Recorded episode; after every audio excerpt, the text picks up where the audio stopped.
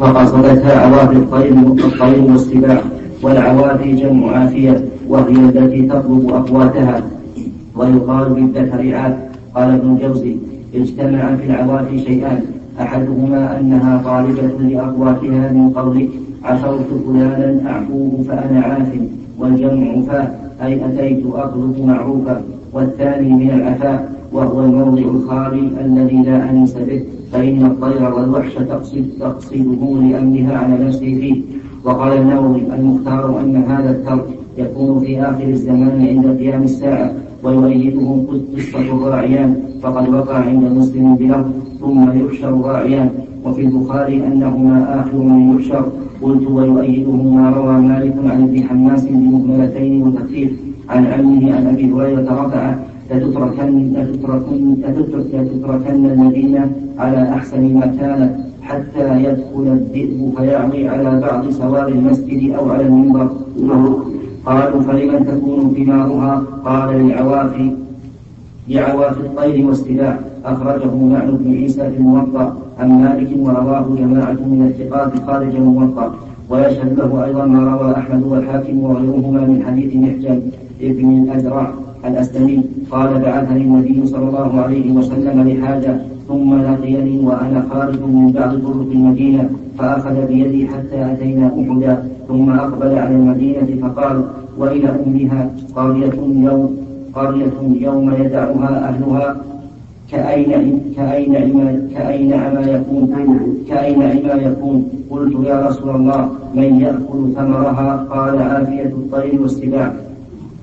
وروى عمرو بن شدة بإسناد صحيح عن عوف بن مالك قال دخل رسول الله صلى الله عليه والمسجد صلى الله عليه وسلم المسجد ثم نظر إلينا فقال أما والله ليدعنها أهلها مدللة مدللة أربعين عاما بالعوافي أتدرون ما العوافي الطير والسباع قلت وهذا لم يقع قطعا. قال المهلب في هذا الحديث أن المدينة تسكن إلى يوم القيامة وإن خلت في بعض الأوقات لقصد الراعيين لقصد الراعيين بغنمهما إلى المدينة. قوله أم شأنه يا عمر؟ عمر. طيب. هذا الظاهر الله أعلم أنه في آخر الزمان؟ لأنه لم يقع هذا فيما مضى فيحمل على أنه في آخر الزمان. ويبقى الإشكال في قول تتركون والجواب عنه من أحد وجهين. إما أن يقال أن الصواب يتركون كما هي رواية.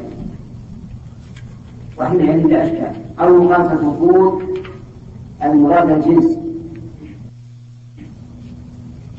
أي تتركون يا بني آدم. فيكون مرادنا ليس المخاطبين بعيان ولكن المراد الجنس. وسيقع ما أخبر به النبي صلى الله عليه وعلى آله وسلم إن عاجلا وإن آجلا اللهم وسلم وبارك على عبده ورسوله نبينا محمد وعلى آله وأصحابه واتباعه بإحسان إلى يوم الدين. قال الإمام البخاري رحمه الله تعالى في صحيحه في كتاب فضائل المدينة في باب من رغب عن المدينة. حدثنا عبد الله بن يوسف قال أخبرنا مالك عن هشام بن عروة عن أبيه عن عبد الله بن الزبير عن سفيان بن أبي زهير رضي الله عنه أنه قال سمعت رسول الله صلى الله عليه وسلم يقول تفتح اليمن فيأتي قوم يبصون فيتحملون بأهلهم ومن أطاعهم والمدينة خير لهم لو كانوا يعلمون. وتفتح الشام فيأتي قوم يبصون فيتحملون بأهلهم ومن أطاعهم. وتفتح الشام فيأتي قوم يبصون فيتحملون بأهلهم ومن أطاعهم والمدينة خير لهم لو كانوا يعلمون. وتفتح العراق فيأتي قوم يبصون فيتحملون بأهلهم ومن أطاعهم والمدينة خير لهم لو كانوا يعلمون. هذا الحديث فيه آية من آيات النبي صلى الله عليه وعلى آله وسلم حيث ذكر أن هذه الأقاليم الأقاليم الثلاثة تفتح اليمن والشام والعراق. وأن من أهل المدينة من يبصون أي ينصرفون عنها لأهليهم ويسكنون هذه البلاد. قال والمدينة خير لهم لو كانوا يعلمون. وهذا في غير من ذهب إلى جهاد أو نشر علم أو ما أشبه ذلك. فذهابه خير. ولهذا ذهب كبار الصحابة رضي الله عنهم إلى الشام ومصر والعراق واليمن من أجل نشر الدعوة الإسلامية إذ لو بقوا في المدينة فمن يدعو الناس؟ لو بقوا في المدينة من يجاهد الناس؟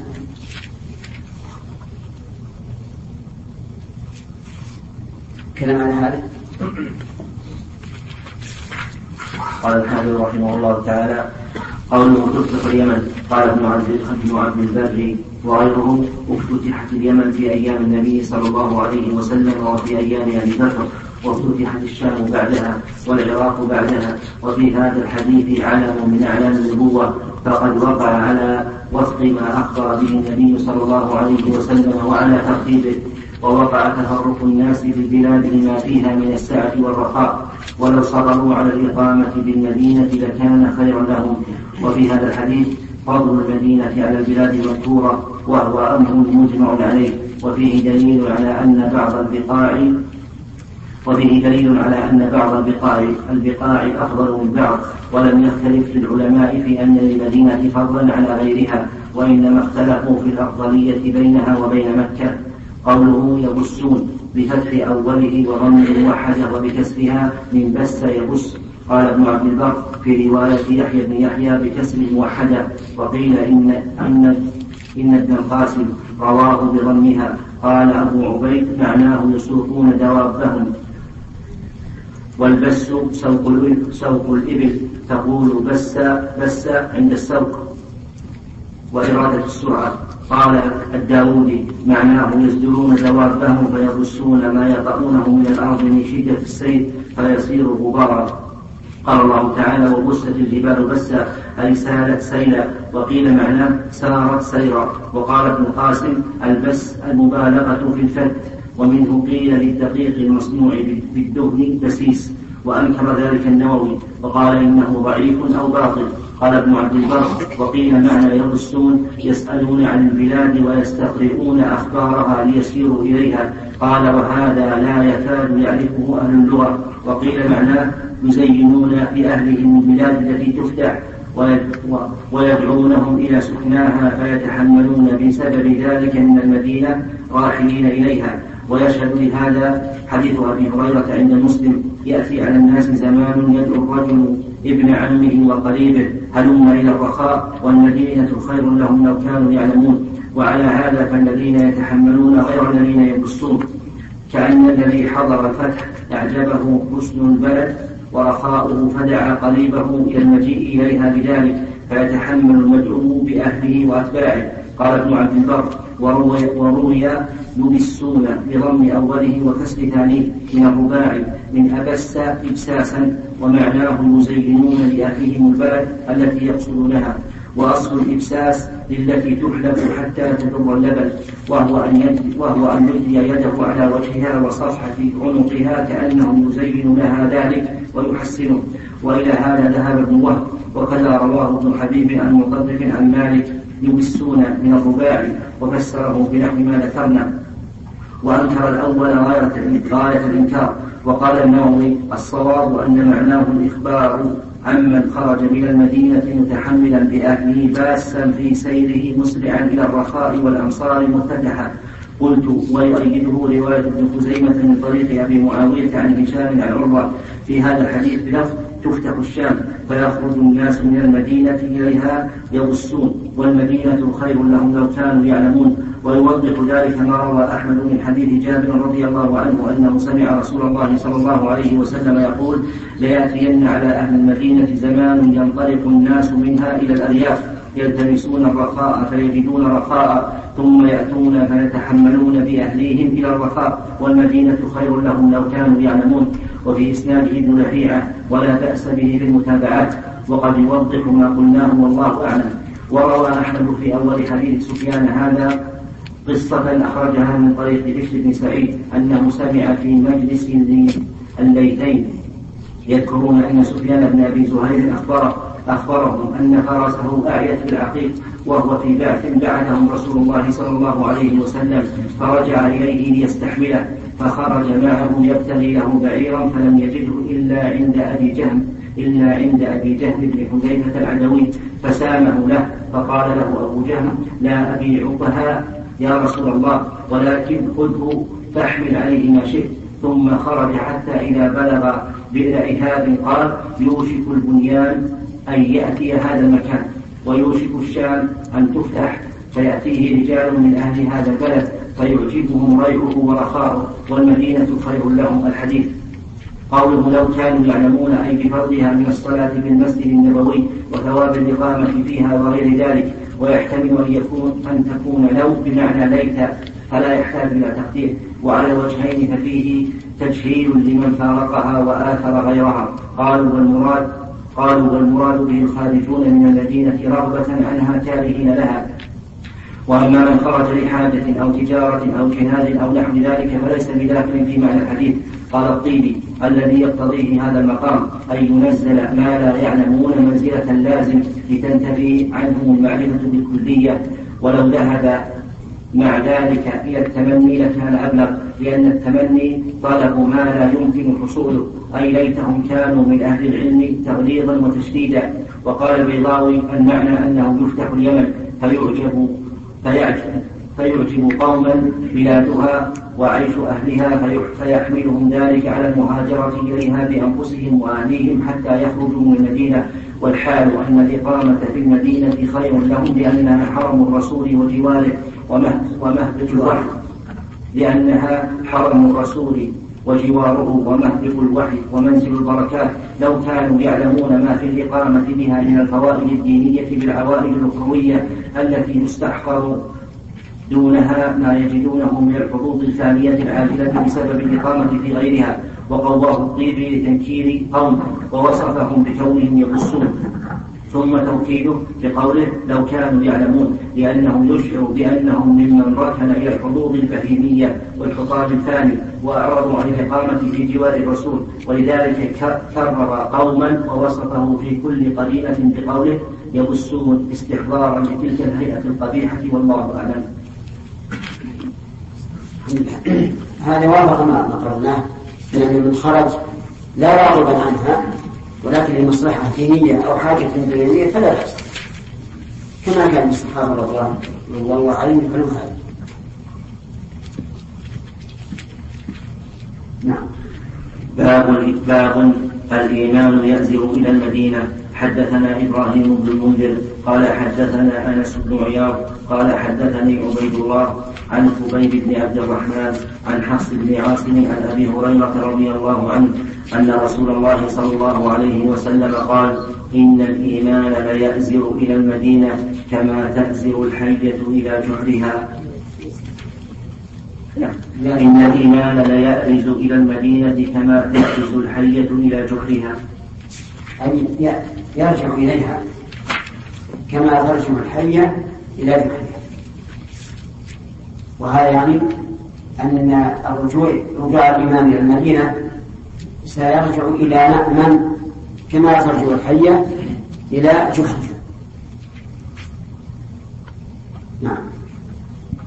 باب إثم من جاد أهل المدينة حدثنا حسين بن حريث قال أخبرنا الفضل عن جعيد عن عائشة هي بنت سعد قالت سمعت سعد رضي الله عنه قال سمعت النبي صلى الله عليه وسلم يقول لا يكيد أهل المدينة أحد إلا الماء. كما يماع الملح في الماء. يعني أي إنسان يكفيني المدينة فإن كيده سيكون في نحن فيموت كما يذهب الملح نعم. آدم.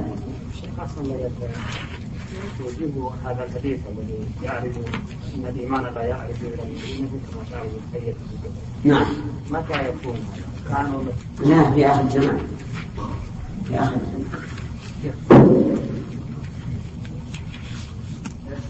نعم. حتى لو كانوا أهل بدع وأهواء. تزول هذا البدع والأهواء تزول لأن البدع كما قال النبي صلى الله عليه وعلى آله وسلم؟ كل بدعه ضلالة. فهي بعيدة عن الإيمان. باب وأقام المدينة حدثنا علي بن عبد الله. قال حدثنا سفيان. قال حدثنا ابن شهاب. قال أخبرني عروة. قال سمعت أبا. قال سمعت أسامة رضي الله عنه قال أشرف النبي صلى الله عليه وسلم على أرض من آقام المدينة فقال هل ترون ما أرى؟ إني لأرى مواقع الفتن خلال بيوتكم كمواقع القطر تابعه معمر وسليمان بن ابن كثير عن الزهري. وهذا وقع ففي زمن الحرة وقع شيء, شيء عظيم من الفتن واستحلال المحارم وقتل النفوس في وسط المدينة. باب لا يدخل الدجال المدينة.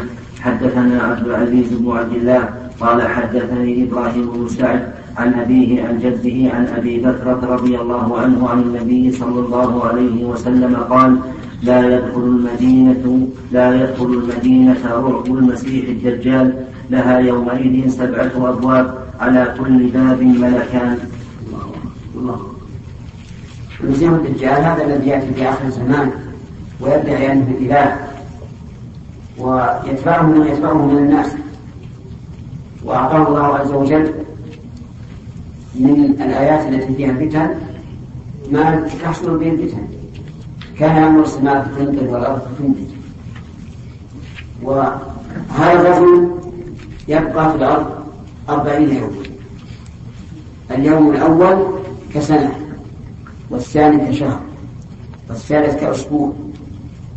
وبقية الأيام كأيام ولما حدث النبي صلى الله عليه وعلى آله وسلم بهذا الحديث سألوا سألوا الصحابة وقالوا يا رسول الله هذا اليوم الذي كسنة هل تكفينا فيه صلاة بيوم واحد؟ قال لا اقدروا له قدره وهذا يدل على حرص الصحابة رضي الله عنهم على العلم وعلى تعمقهم فيه. وأن كل شيء يمكن أن يحتاج إليه لابد أن يسألوا عنه. وفيه أيضا دليل على أن سير الشمس بإذن الله عز وجل. فإنها تبقى في اليوم الأول سنة كاملة الأفق يعني مدة 12 شهرا. وفيه أنه يقدر لهذا اليوم قدره. لكن كيف نقول قدره؟ من المعلوم أن القدر فيما سبق صعب جدا. لأن الإنسان لا يدري الزمن بين الصلاتين على وجه التحديد. ولهذا تجد العلماء رحمهم الله يقولون إنه يمكن أن يستدل على دخول الوقت بقراءة آه، القرآن. يكون من عادته أن يقرأ ما بين الصلاتين كذا وكذا من القرآن. أو بالصناعة. يكون من عادته أن يصنع كذا وكذا بين الصلاتين. الآن والحمد لله الأمر ميسر جدا. بواسطة الساعة. ما يبقى إشكال. فيقدر له قدر يبقى سؤال في عصرنا الحاضر وقبله أيضا. بقاء من الأرض لا تغيب عن الشمس. إما لمدة أربعة أيام أو أسبوع أو شهر أو ستة أشهر. فماذا نصنع؟ نقول الحمد لله أن أن الله عز وجل أنطق الصحابة يسألون النبي صلى الله عليه وعلى آله وسلم ماذا يصنعون في اليوم الذي كسنه فنقول هؤلاء يقدرون لهم قدرا. إذا قدروا قدرا فهل يعتبرون أقرب بلاد إليهم فيها يوم وليلة يتعاقبان. أو يقدرون القدر بالنصف بالتساوي يعني. أو يقدرون القدر بالنسبة إلى مكة لأنها أم القرى ومرجعها. في هذا أقوال ثلاثة. وأقرب الأقوال من هذا الحكم الجغرافي أن ينظروا إلى أقرب الطرق أقرب البلاد التي فيها يوم وليلة في 24 ساعة. هذا أقرب شيء. وسبحان الله كنت أتصور أن معنى كون الشمس أو, كان النهار ستة أشهر أن الشمس تغيب. ستة أشهر. وقالوا لا.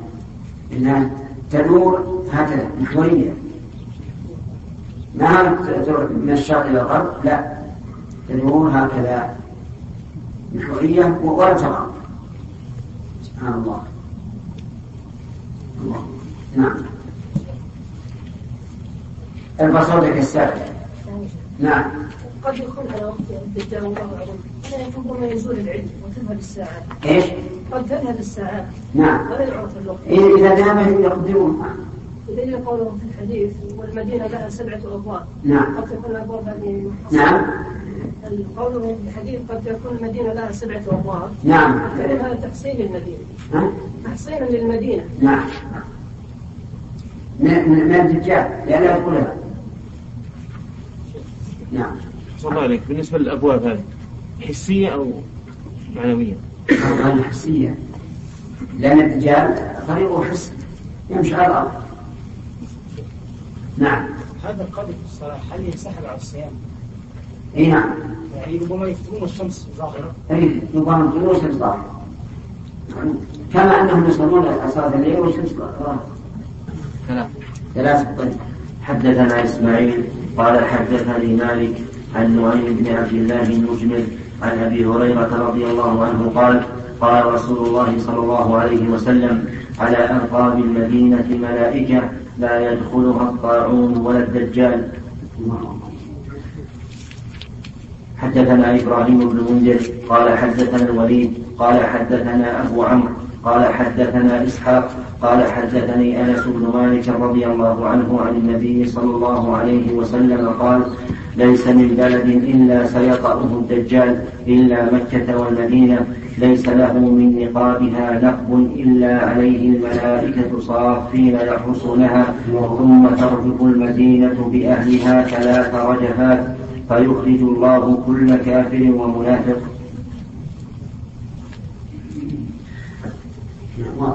حدثنا يحيى بن بكير قال حدثنا الليث عن عقيل عن ابن شهاب قال أخبرني عبيد الله بن عبد العزيز قال أخبرني عبيد الله بن عبد الله بن عتبة أن أبا سعيد الخدري رضي الله عنه قال حدثنا رسول الله صلى الله عليه وسلم حديثا طويلا عن الدجال فكان فيما حدثنا به أن قال يأتي الدجال وهو محرم عليه أن يدخل نقاب المدينة بعض بعض السباق التي بالمدينة عند السق عند السق وهو محرم عليه أن يدخل نقاب المدينة. نعم. إيش معنى ينزل. بعض السباق. ينزل بعض السباق التي بالمدينة فيخرج إليه يومئذ رجل هو خير الناس أو من خير الناس. فيقول أشهد أنك الدجال الذي حدثنا عنك رسول الله صلى الله عليه وسلم حديثا فيقول الدجال أرأيت إن قتلت هذا ثم أحييته؟ هل تشكون في الأمر؟ فيقولون لا فيقتله ثم يحييه. فيقول حين يحييه والله ما كنت قط أشد بصيرة مني اليوم. فيقول الدجال أقتله فلا أسلط عليه. هذه من آيات الله عز وجل. ومن الفتنة الفتنة أنه يقتله ثم يفرق بين بين الجزلتين ويمشي بينهما أيضا تحقيقا للانفصال. ثم يأمره فيقوم ويتهلل وجهه. ويقول أشهد أنك الدجال الذي أخبرنا عنك رسول الله صلى الله عليه وسلم. ويقتله الثانية فيفعل ثلاثة ويقول والله ما ازددت فيك إلا بصيرا. ثم يحاول أن يقتل الثالثة فيعتزل مع أنه في الأول قتله مرتين. ومشى بين بين جزئين. وفي النهاية يعتزل. وهذا من الفتن في الأول ومن إظهار عجز الدجال في الثاني. فيتبين للناس أن الدجال كذاب. لأنه ما قدر على أن يقتله في المرة الثالثة. نعم. انتهى. نعم. نعم. هل يقال يصيب لا. المصاب بالطاعون الذي غلط لكن لكن هل يقال مثلا لو لو انتشر الطاعون في الأرض؟ هل نقول دونوا للناس دونوا في المدينة هل محله قد يكون مثل الذين خرجوا من ديارهم مؤمنون غير الموت فقالوا الله نعم أصلا الكلام فيما حصل من الفتن في يوم الله مع الزبير نعم. الكلام فيها يعني الواحد يخص الاخبار بالناس لا لا نراها لأن كون الناس يهابون كلام الصحابة رضي الله عنهم ويرونهم أعلى وأشرف من أن يقع بينهم مثل هذا النزاع هذا هو الواجب. لا سيما إذا جاء إنسان يغش ولكنه لا يعقل. هذا شر معه جمعة. هل في الحديث؟ شيخ أحسن الله إليكم. هل في الحديث جواز خروج العالم للفتن ومقابلة أصحاب الفتن ومناقشتهم؟ ربما يكون هذا فيه دليل. لكن إذا وافق الناس أما إذا لم يثق مشكلة. تبقى مناظرة على البدع ضررا. لكن إذا وثق من نفسه وجب عليه أن أيها الإخوة والأخوات وفي ختام هذه المادة نسأل الله تعالى أن يغفر للشيخ محمد وأن يرفع درجته في المهديين وأن